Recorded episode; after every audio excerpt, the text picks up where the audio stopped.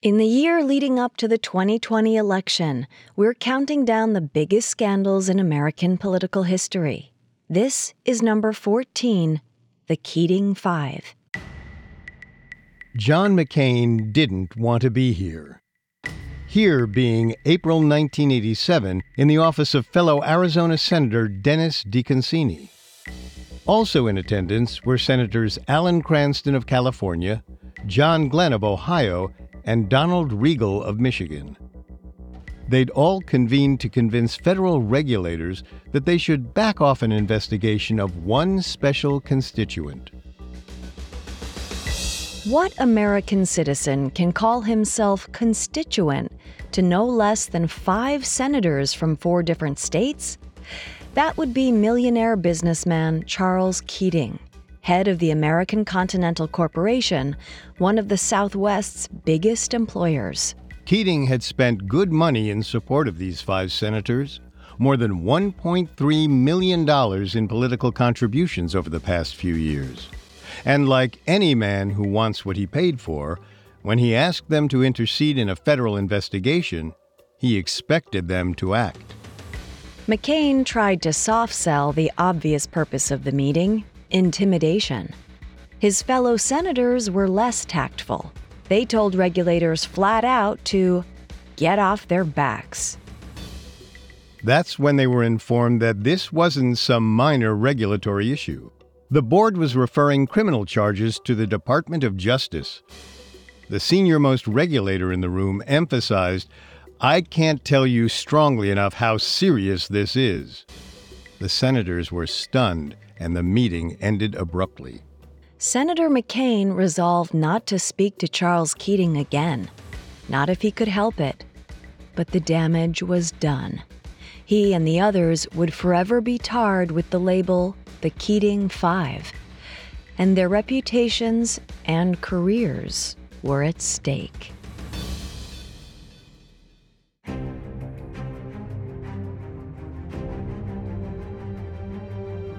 Welcome to Political Scandals, a Parcast original. I'm Richard. And I'm Kate. You can find all episodes of Political Scandals and all other Parcast originals for free on Spotify or wherever you listen to podcasts. To stream Political Scandals for free on Spotify, just open the app and type Political Scandals in the search bar. Today, we're talking about a group remembered as the Keating Five. When Lincoln Savings and Loan collapsed in 1989, it cost taxpayers more than $3 billion, a staggering loss enabled by 5 U.S. senators. We'll dive into the corruption right after this. This episode is brought to you by Amazon Prime. You know Amazon Prime is not just a shipping subscription, right? It's got everything, including streaming TV and movies on Prime Video. And of course, Prime's fast, free shipping. Go from watching your favorite shows to getting your favorite things. Whatever you're into, it's on Prime. Visit Amazon.com/Prime to get more out of whatever you're into. Elevate every morning with Tommy John's Second Skin underwear. The luxurious support of Second Skin guarantees everything will go smoothly. With over 20 million pairs sold and thousands of 5-star reviews, guys love Tommy John. Plus, your most valuable assets are covered with Tommy John's best pair you'll ever wear or its free guarantee. Shop Tommy John's Friends and Family Sale right now and get 25% off site-wide at TommyJohn.com/Spotify. TommyJohn.com/Spotify. See site for details. It feels like we're all being told to go on this diet, take that supplement. Ozempic will give you depression, but you know what'll cure that? Weed. Or you could try to balance your hormones. At Science Versus, we're like, what the f*** is going on? Forget the crap online and listen to Science Versus. Just the facts. Oh, and a bunch of stupid jokes. What is a ghost's favorite fruit? Blueberries. That's Science VS. New season out on Spotify soon. Greed is good, declared Gordon Gekko in the 1987 film Wall Street. The line was intended to showcase the character's villainy. Instead, many took it as a call to action in a decade when everything was big. Hair, shoulder pads, expense accounts, ambition, and appetites for more. Everyone wanted in, whether they could afford it or not. Consumer debt tripled in the 1980s, reaching $3.7 trillion. The Dow Jones Industrial Average more than tripled between 1982 and 1987. Giving America's financial industry a leg up was a healthy dose of Reagan-era deregulation. In 1980 and again in 1982, Congress and regulators loosened restrictions on the savings and loan industry, or thrift banks. In turn, S&Ls were able to turn their attention away from their traditional focus, low-return home mortgages, and expand lending into riskier investments with higher returns. Things like real estate development and high-yield junk bonds. Junk bonds, meaning debt securities rated below investment grade. They carried a high risk of default, but promised high returns if they didn't. That whiff of high returns attracted Gordon Gekko types the same way blood in the water lures sharks, Charles Keating amongst them. Charles Keating was the physical embodiment of mid-20th century America, gregarious and tough, with no obstacle he couldn't overcome. He was an imposing figure at 6'5", an All-American swimmer at the University of Cincinnati, and Navy pilot in World War II. And just as America isn't always what it seems, a closer look at Charles Keating revealed some hard truths. He'd left the university after one semester because of poor grades. During the war, he was stationed in the U.S. and never deployed in combat. He did, however, wreck a plane when he forgot to lower the landing gear.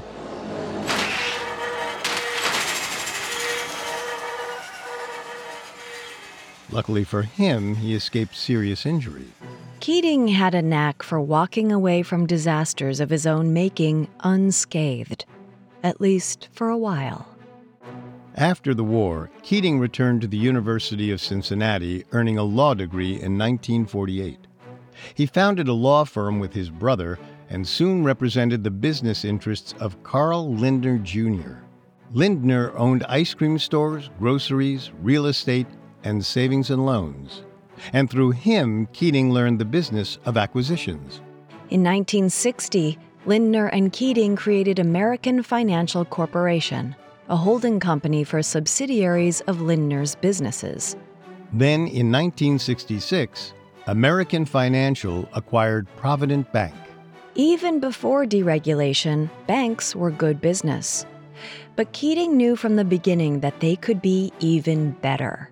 In a 1989 interview, he said, "I always felt that an S&L, if they relaxed the rules, was the biggest moneymaker in the world." And if they didn't relax the rules, well, rules were made for other men, not Charles Keating. By 1972, having helped grow the company into a financial powerhouse, Keating left his law practice to become the full-time executive vice president of American Financial. But despite all his apparent success, Keating's fortunes were built on a shaky foundation. Between 1975 and 76, several unhappy stockholders filed lawsuits against American Financial, alleging financial malfeasance. Specifically, that loans were being made to insiders on preferential terms without proper collateral. The Securities and Exchange Commission launched an investigation, and Keating was charged with using Provident to make $14 million in insider loans. With the case ongoing, Keating resigned from American Financial Company in 1976 and relocated to Phoenix, Arizona, where he'd meet the first of the men who'd come to be known as the Keating Five. 1976 was Dennis DeConcini's first of three terms in the United States Senate. The key to his success was the financial support of Phoenix-area businessmen and wealthy donors. Charles Keating did not appear poised to be one of those businessmen at the time of his move.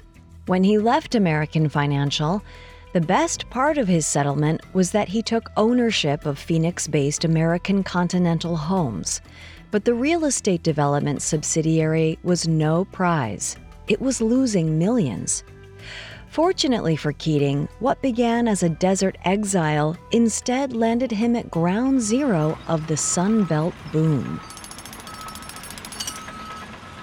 In the previous decade, Phoenix's population had grown by a third, and then a third again in the 1970s to become the country's ninth largest city.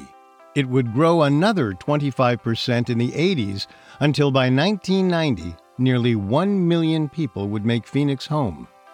And Charles Keating would be the man to build many of those homes. He turned American Continental from a money-losing venture into a leading developer of single-family housing. With that success came political influence. Keating started by donating to Senator Dennis DeConcini's 1976 campaign. Then, in 1979, Keating took on the role of Southwest fundraising chief to John Connolly's bid for the Republican presidential nomination. Connolly raised more money than any other candidate, crisscrossing the country in a chartered Learjet. Keating was soon elevated to chief campaign administrative officer of a failing campaign. Connolly's biggest claim to fame was spending more money than any other candidate, $11 million. That $11 million bought exactly one delegate before Connolly called it quits. But Keating was hooked on the power and the influence he could wield in politics. He just had to get the SEC off his back about the American financial scandal. Then he could really dive in. That finally happened in 1979. Keating settled with the SEC. Both he and Lindner reimbursed $1.4 million to American Financial. Keating admitted no wrongdoing and accepted a permanent injunction against future violations. In short, he agreed not to commit further financial crimes. Just 2 years later, as planned, Keating was making his way into the heart of conservative politics. I, Ronald Reagan, do solemnly swear that I will faithfully execute the office of President of the United States. Newly elected President Ronald Reagan considered him for a position as ambassador to the Bahamas. Senator DeConcini, to whom Keating had made generous campaign contributions, wrote a letter supporting that appointment. Unfortunately, 2 years hadn't been quite enough to quiet the rumblings about Keating's SEC violations, and ultimately, they ended the matter. But that certainly didn't pull Keating out of the behind-the-scenes circuit of big donors. Keating met the next of the Keating Five later that year. John McCain, a little over 5 years removed from his captivity as a Vietnam POW, relocated to Phoenix in 1981. Recently remarried, he went to work for his new father-in-law's Anheuser-Busch beer distributor as vice president of public relations. This put him in touch with the local business community, including Keating. Keating and McCain hit it off. Both were former military pilots and shared similar conservative politics. When McCain set his sights on a congressional seat in 1982, Keating saw an opportunity to ingratiate himself with the rising political star. He hosted a fundraiser, collecting more than $11,000 from employees of American Continental. Between 1982 and 1987, McCain would receive $112,000 in political contributions from Keating and his associates, and took several vacations paid for by Keating. It was later reported by the Arizona Republic that John McCain and his wife, sometimes accompanied by their daughter, had made at least 9 trips for both business and pleasure at Keating's expense. At least 3 of those trips were to vacation at Keating's Bahamas retreat. Keating's vacation home in Cat Key, Bahamas, was just one of the luxuries he had to share. He also owned multi-million-dollar homes in Phoenix and Florida, and an apartment in Monte Carlo. And he traveled between them in style, spending nearly $36 million on 3 private jets and a helicopter. He could afford it. Business for American Continental continued to boom in Arizona. but opportunities beckoned further west. In the wake of the Reagan-era deregulation enacted in 1982, California had adopted guidelines for S&Ls that were much more lax than other states. That is, those relaxed rules Keating said would make an S&L the biggest moneymaker in the world. So Keating set his sights on California's Lincoln Savings and Loan Association, the financial institution that would become the center of the Keating Five scandal. Coming up, Charles Keating pursues Lincoln Savings with the help of another icon of 80s greed, Michael Milken. This episode is brought to you by Amazon Prime. You know Amazon Prime is not just a shipping subscription, right? It's got everything, including streaming TV and movies on Prime Video. And of course, Prime's fast, free shipping. Go from watching your favorite shows to getting your favorite things. Whatever you're into, it's on Prime. Visit Amazon.com/Prime to get more out of whatever you're into. Elevate every morning with Tommy John's Second Skin underwear. The luxurious support of Second Skin guarantees everything will go smoothly. With over 20 million pairs sold and thousands of five-star reviews, guys love Tommy John. Plus, your most valuable assets are covered with Tommy John's best pair you'll ever wear or it's free guarantee. Shop Tommy John's Friends and Family Sale right now and get 25% off site-wide at TommyJohn.com/Spotify. TommyJohn.com/Spotify. See site for details. Now back to the story. By 1985, Charles Keating had parlayed his go-getter's hustle and a dubious ethical compass into a multi-million-dollar banking and real estate empire. His timing was also fortunate, coinciding with the Sunbelt boom and federal deregulation of the savings and loan industry. Keating shared that good fortune with Arizona's prominent political figures. His financial support helped re-elect Democratic Senator Dennis DeConcini in 1982. That same year, Keating was also instrumental in electing Republican John McCain to his first term in the U.S. House of Representatives. These would be the first two members of the Keating Five. Keating's expansion into California banking would introduce him to a third, Senator Alan Cranston.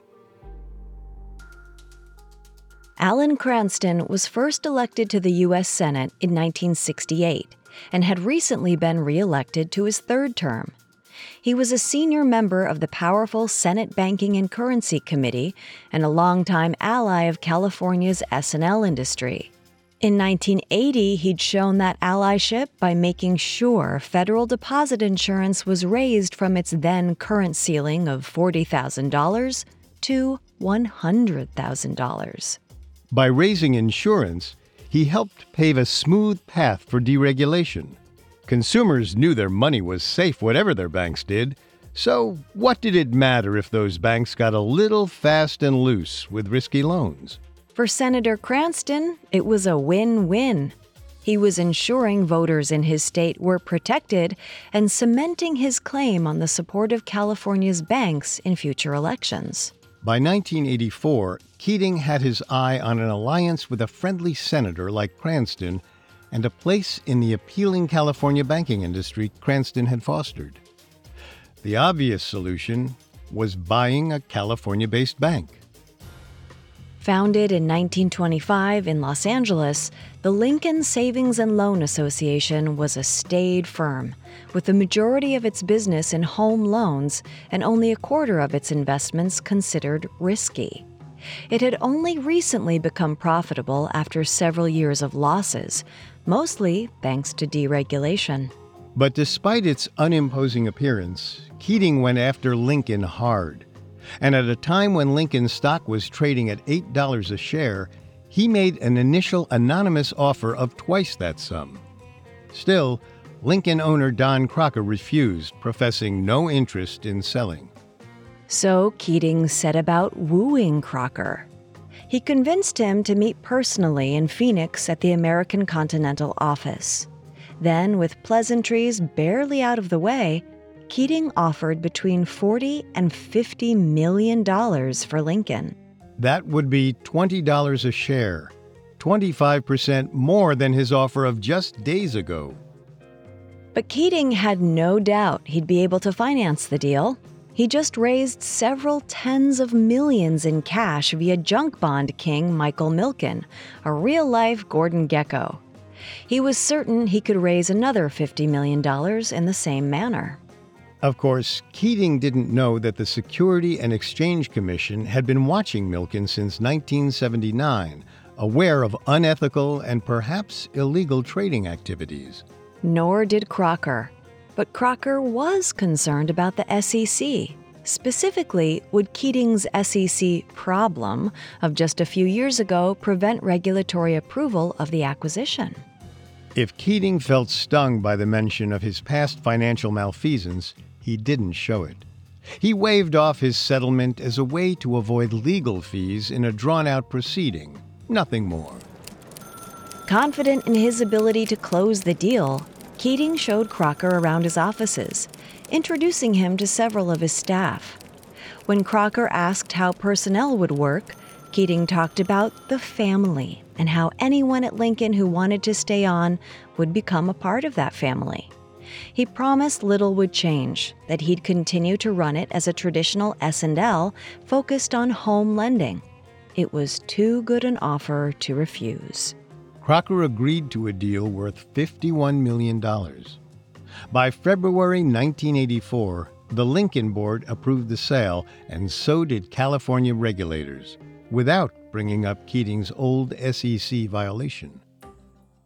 You can probably guess what happened next. Keating fired all of Lincoln's top executives. He named his son, a 28-year-old college dropout, president at a salary of $1 million, and home lending stopped nearly entirely. In 1985 and into 1986, Lincoln would make only 11 home loans, 4 to employees. Instead, Lincoln purchased nearly $3 billion in high-risk junk bonds, most of it from Michael Milken. It was also around this time that Keating formed a relationship with the fourth of the Keating Five, John Glenn, a two-term senator from Ohio. Glenn also happened to be a former Marine captain, fighter pilot during the Korean conflict, first American to orbit the Earth, and a two-time presidential candidate. Glenn represented Ohio, where Keating was born and raised, and where one of his business ventures was headquartered. In other words, he was one more senator of whom Keating could consider himself a constituent. Keating contributed $34,000 directly to Glenn's 1984 campaign for the presidency and an additional $200,000 to a Glenn political action committee. Meanwhile, Lincoln continued its buying spree of aggressive investments. The 1985 purchase of Detroit's Hotel Pontchartrain put Keating among the constituents of yet another senator from a fourth state. The last of the Keating Five, Michigan Senator Don Riegle, would benefit from Keating contributions of $76,000 for his 1988 re-election. Keating subsequently bought the Hotel Pontchartrain for himself, financed by $38 million in dubious loans from Lincoln. With Keating at the helm, the bulk of Lincoln's investments were in undeveloped land, real estate development, hotels, even a casino, and junk bonds. All high-risk speculation that would have been nearly impossible before the deregulation of the early 1980s. But all the risk was paying off. Between 1985 and 1989, Keating would grow Lincoln from a company with about $1 billion in assets to one that showed nearly $6 billion on its books. Parent company American Continental's stock rose 900% in a 5-year period. He rewarded himself with $19.4 million in salary, stock purchases, and other compensation over 5 years, while the company picked up the tab for his $5 million Florida estate. At its height, Lincoln's parent company, American Continental, was one of Arizona's largest employers. Lincoln wasn't the only S&L spending fast and riding high. Across the country, many thrift banks were exploiting the same loose regulation to record profits. By 1985, overall S&L assets had grown by over 50%. It was a dizzying height from which to fall, but fall they did. Speculation had led S&Ls to overextend themselves in risky investments in real estate and junk bonds. As bankruptcies began to pile up, regulators attempted to intercede. Edward Gray, chairman of the Federal Home Loan Bank Board, or FHLBB, proposed a number of reforms and regulations. One of these was a retroactive prohibition against savings associations holding more than 10% of their assets in direct investments, essentially taking ownership positions on real estate and other investments. With the stroke of Gray's pen, Lincoln was out of compliance. With billions of dollars tied up in long-term projects, Keating faced enormous losses if forced to liquidate those projects.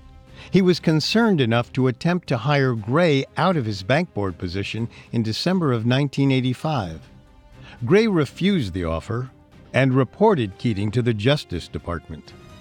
In 1986, barely a year after Keating's purchase of Lincoln, the FHLBB began an audit of Lincoln. The bank board was concerned about its fast growth and risky investments and wanted a closer look at Keating's books. Keating feared the increased scrutiny of government regulators for good reason. He wasn't just investing in risky projects, but engaged in a variety of fraudulent activities. Among them was a scheme to declare false profits by selling property he owned to small investors who would borrow the entire inflated purchase price from Keating. Keating met with board regulators in July, a meeting that, according to Kathleen Day, author of S&L Hell, deteriorated into a shouting match, with each side accusing the other of bad faith. A story in the Washington Post included charges by Keating's lawyer of a vendetta against his client by bank board chairman Gray. An aggrieved businessman finding himself unjustly targeted by a government bureaucracy might contact his senator for help. The luckiest constituent among us might have 2 senators he could call upon. Keating had 5. And he wasn't done spending. In March of 1987, he contributed $100,000 to a voter registration organization overseen by Senator Cranston. 3 weeks later, Keating raised more than $30,000 for Michigan Senator Riegle at a fundraiser held at his Detroit hotel. That same month, Riegle met with board chairman Gray on an unrelated matter. When the meeting ended, Riegle pulled Gray aside for a private conversation in which he professed the collective displeasure of several senators over the board's audit of Lincoln. He asked for a meeting, but Gray demurred. On April 2nd, Gray was surprised to find the meeting on his books anyway. It would be held in Senator DeConcini's office, with other senators present. He was instructed to attend alone, without his aides. Come alone and tell no one is the stuff of dirty backroom politics, and the meeting would deliver on that ominous promise. It would prove an historic mistake for the Keating Five. Coming up, the Keating Five earn their notoriety with a shakedown gone awry. Now back to the story. As owner of Lincoln Savings and Loan, Charles Keating was at the center of America's explosive S&L industry boom. To ensure his continued success without regulatory interference, Keating spread significant sums of money around Washington. That largesse included more than $1.3 million to 5 senators from 4 states. When regulators came calling, so too did Keating to call in his chits. On April 2, 1987, Bank Board Chairman Edward Gray met Senators Dennis DeConcini, John McCain, Alan Cranston, and John Glenn in DeConcini's office. Gray, as instructed, attended alone. So did the senators. It was highly unusual for no senatorial aides to accompany their bosses, either to take notes or to provide information during the meeting. DeConcini began the meeting with a reference to our friend at Lincoln. Gray assured the senators that his concern was the big picture of the S&L industry and that he had no specific information about Lincoln. Only the regulators at the San Francisco branch would. Gray was being shrewd. Recapitalizing the Federal Bank Board required congressional approval, and he desperately needed the support of senators like Riegle and Cranston, both on the Senate Banking Committee. So he promised to set another meeting for 1 week later, with regulators flying in from San Francisco. That's not to say Gray wasn't cautious. Upon returning to his office, he debriefed his staff on his meeting with the senators. That debrief would eventually become evidence that the meeting was inappropriate and an attempt at intimidation. Yet Gray took no official action. He arranged the second meeting with San Francisco regulators and failed to put himself on the list of attendees. He'd have no further contact with the senators regarding Lincoln. Before the second meeting, Keating sent his chief counsel and right-hand man, James Grogan, to Washington. Grogan met with all five senators to emphasize how important this meeting was. He reiterated Keating's position.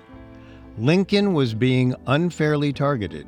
The bank board's treatment was unduly harsh, and Keating was being harassed by Gray. Then, the senators marched to the meeting. In attendance were Michael Patriarca, Director of Agency Functions at the Federal Savings and Loan Insurance Corporation, or FSLIC, James Serona, President of the Federal Home Loan Bank of San Francisco, and William Black, then Deputy Director of the FSLIC. Black took copious, nearly verbatim notes of the meeting. In an interview with the Arizona Republic, Black would later describe the meeting as a demonstration of political force by Keating. Wary of how his fellow senator from Arizona had started the previous meeting, McCain opened carefully, according to Black's notes, explaining their role as elected officials was to help constituents in a proper fashion. I don't want any part of our conversation to be improper. Glenn was less tactful, saying, "You should charge Lincoln or get off their backs." DeConcini chimed in to ask, rhetorically, "What's wrong with this if they're willing to clean up their act?" The regulators from San Francisco made their discomfort known. They told the senators how unusual it was to discuss a particular company. DeConcini countered, "It's very unusual for us to have a company that could be put out of business by its regulators." DeConcini didn't know how right he was. The regulators had information that the senators did not, and whether they went into the meeting intending to share it or not, Serona dropped the bombshell. Lincoln wasn't simply overextended. It was in real trouble. A ticking time bomb, according to Black's notes. It got worse from there. Patriarca told the room that they were forwarding a criminal referral to the Department of Justice involving a whole range of imprudent actions. I can't tell you strongly enough how serious this is. The senators were stunned. They were willing to exert their influence over a regulatory matter, but a Justice Department investigation into possible criminal activity was something else entirely. The meeting ended abruptly with a warning. The senators were not to breathe a word of the criminal referral to Keating. Regardless of whether that warning was followed, the investigation barreled on. In May of 1987, the San Francisco regulators completed their year-long audit into Lincoln Savings and Loan. Among their findings were underwriting deficiencies, inflated appraisals, false profits, improperly capitalized interest, and more than $500 million in direct investments, well over the 10% limit Gray had enacted back in 1985. Lincoln also had $135 million in unreported losses. The report recommended that its assets be seized. And yet, they weren't. In June, Ed Gray retired from the bank board. 3 months later, the investigation was pulled from the San Francisco office, and in May of 1988, it was transferred to Washington. For whatever reason, the influence of the senators, regime change at the FHLBB, or political expediency, the regulators backed off. The consequences would prove disastrous. On October 19, 1987, what would come to be known as Black Monday, the stock market crashed. The Dow lost 23% of its value, and real estate values started to decline. Overextended and financed on the shaky foundation of junk bonds and bad land deals, Lincoln struggled to survive at any cost. Desperate for cash flow, Lincoln's managers at all 29 branches were instructed to move customers from their federally insured certificates of deposit into higher-yielding bonds in American Continental. Because American Continental was essentially insolvent at the time, these were the junkiest of junk bonds, uninsured against failure by the FDIC. Lincoln sold $200 million worth of these bonds to its customers, many of whom were elderly retirees. Some later testified in a civil trial that they were told that the bonds were federally insured. A lie. As thrifts failed across the country, branch managers continued to tell customers that their investments were absolutely safe, right up until Lincoln's seizure. On April 13, 1989, 2 years after the meeting between regulators and the Keating Five, American Continental declared bankruptcy. 1 day later, Lincoln was seized by the FHLBB, with the federal government on the hook for $3.4 billion to cover Lincoln's losses. On top of that, nearly 23,000 customers were left with worthless and uninsured bonds in the bankrupt American Continental. Many of them lost their life savings.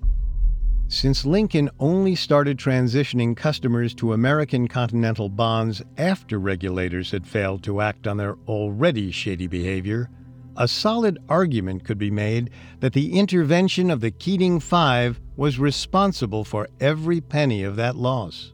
The delay had also allowed Lincoln to run up an additional $2 billion in losses at taxpayer expense.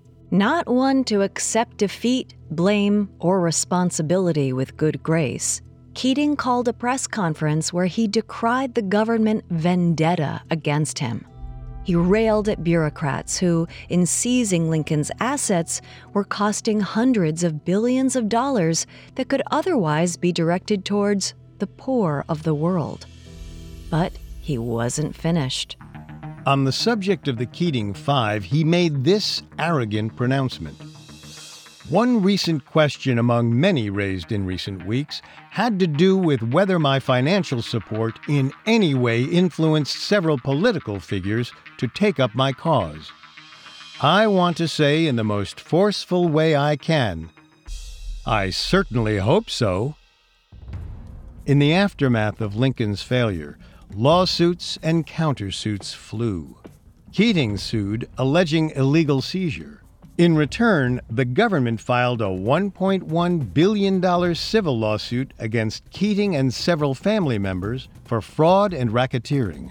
Many of the 23,000 defrauded investors of American Continental junk bonds also filed a suit against Keating. Just 1 month after Lincoln's seizure, former Bank Board Chair Gray went public about the five senators' interference on behalf of Keating. In a Dayton Daily News article, he declared that the senators had sought to directly subvert the regulatory process. Throughout the summer, other local papers picked up the story. The Los Angeles Times reported on Cranston's role, while the Arizona Republic investigated McCain's personal relationship with Keating. By October 1989, the Wall Street Journal had coined the term the Keating Five. By November, the New York Times was detailing the senators' involvement. In the spring of 1990, decks of playing cards were being sold, featuring Keating holding up his hand with images of the five senators as puppets on his fingers. The Keating Five were officially notorious. In 1990, the Senate Ethics Committee convened to investigate their role in the Lincoln Bank scandal. At this point, it was common knowledge that Keating had contributed more than $1.3 million to the five senators before calling upon them to intervene against federal regulators. To a person, the senators denied improper conduct, claiming they had acted on behalf of Keating as a constituent, not a donor. Perhaps imprudently, McCain claimed, "I have done this kind of thing many, many times." The Senate Ethics Committee investigation lasted 22 months, including 7 weeks of public hearings. Broadcast live over C-SPAN, the hearings were, McCain would later write, a public humiliation. But for the public, it was much more than that. The scandal gave everyday Americans a way to understand both the larger S&L crisis and political influence in microcosm, and in the process cemented the popular opinion that this is how the system works. Perhaps because of that opinion, and despite staggering losses to be incurred by taxpayers, few believed there would be any serious fallout for the senators involved. They were right. The most serious disciplinary action available was expulsion from the Senate, requiring a two-thirds vote. None of the senators were expelled. The second most serious was censure, a formal statement of disapproval requiring only a majority. None of the Keating Five were censured. When it was all over, only Cranston received a formal reprimand, a lesser level of senatorial disapproval. The committee ruled that he'd acted improperly in interfering with the investigation, and perhaps because he'd benefited from nearly $1 million in contributions from Keating, he had acted more aggressively on Keating's behalf than the others. DeConcini and Riegle were criticized for improperly interfering with the investigation, but neither was deemed to have broken any Senate rule. Glenn and McCain were noted for poor judgment, but cleared of any official impropriety. Politically, the effects were only slightly more damaging. Cranston left office, while both DeConcini and Riegle chose not to run for re-election in 1994. But Glenn and McCain both ran and were re-elected easily. Glenn served until 1999. McCain continued to serve until his 2018 death from cancer. But the Keating Five weren't forgotten. When McCain ran as the 2008 Republican nominee for president, the scandal was resurrected in a 13-minute documentary. McCain would later call attending the two April 1987 meetings the worst mistake of my life. Keating, meanwhile, faced multiple charges in both state and federal courts. In 1991, he was convicted of fraud charges relating to the junk bond swindle of American Continental bondholders and sentenced to the maximum 10 years in prison. In 1993, he was convicted of multiple federal charges and sentenced to a 12-year federal term running concurrently with his 10-year sentence. But in the end, Keating served less than 5 years in prison. His state convictions were overturned in 1996, when a federal court judge ruled the trial judge had not properly instructed the jury. That same year, an appeals court dismissed Keating's federal securities charges, the judge declaring that jurors had improperly learned of his state convictions. Keating agreed to a federal plea deal, admitting guilt to 3 counts of wire fraud and 1 count of bankruptcy fraud in exchange for time served without being subject to any fines or restitution. In October of 1996, Keating walked free. He died in a Phoenix hospital in 2014 at age 90, but his impact lingered. Nationwide, more than 1,000 S&Ls failed in the late 1980s, fully one-third of savings and loans associations in the United States. Because the Federal Savings and Loan Insurance Corporation insured those deposits, the losses cost taxpayers $125 billion. Lincoln's losses of $3.4 billion were among the highest of any single S&L. And at the time, U.S. Representative Jim Leach of Iowa called it the biggest bank heist in history. To the American public, Keating and his five senators became a symbol of political corruption, of the bought and paid for politicians in the pockets of big money interests that pervades to this day.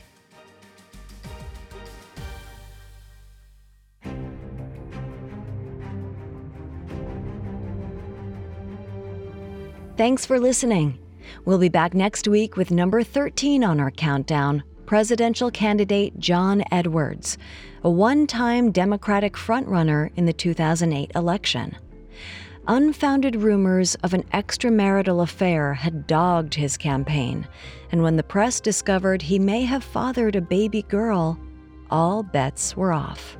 You can find all episodes of Political Scandals and all other Parcast originals for free on Spotify. Not only does Spotify already have all of your favorite music, but now Spotify is making it easy for you to enjoy all of your favorite Parcast originals for free from your phone, desktop, or smart speaker.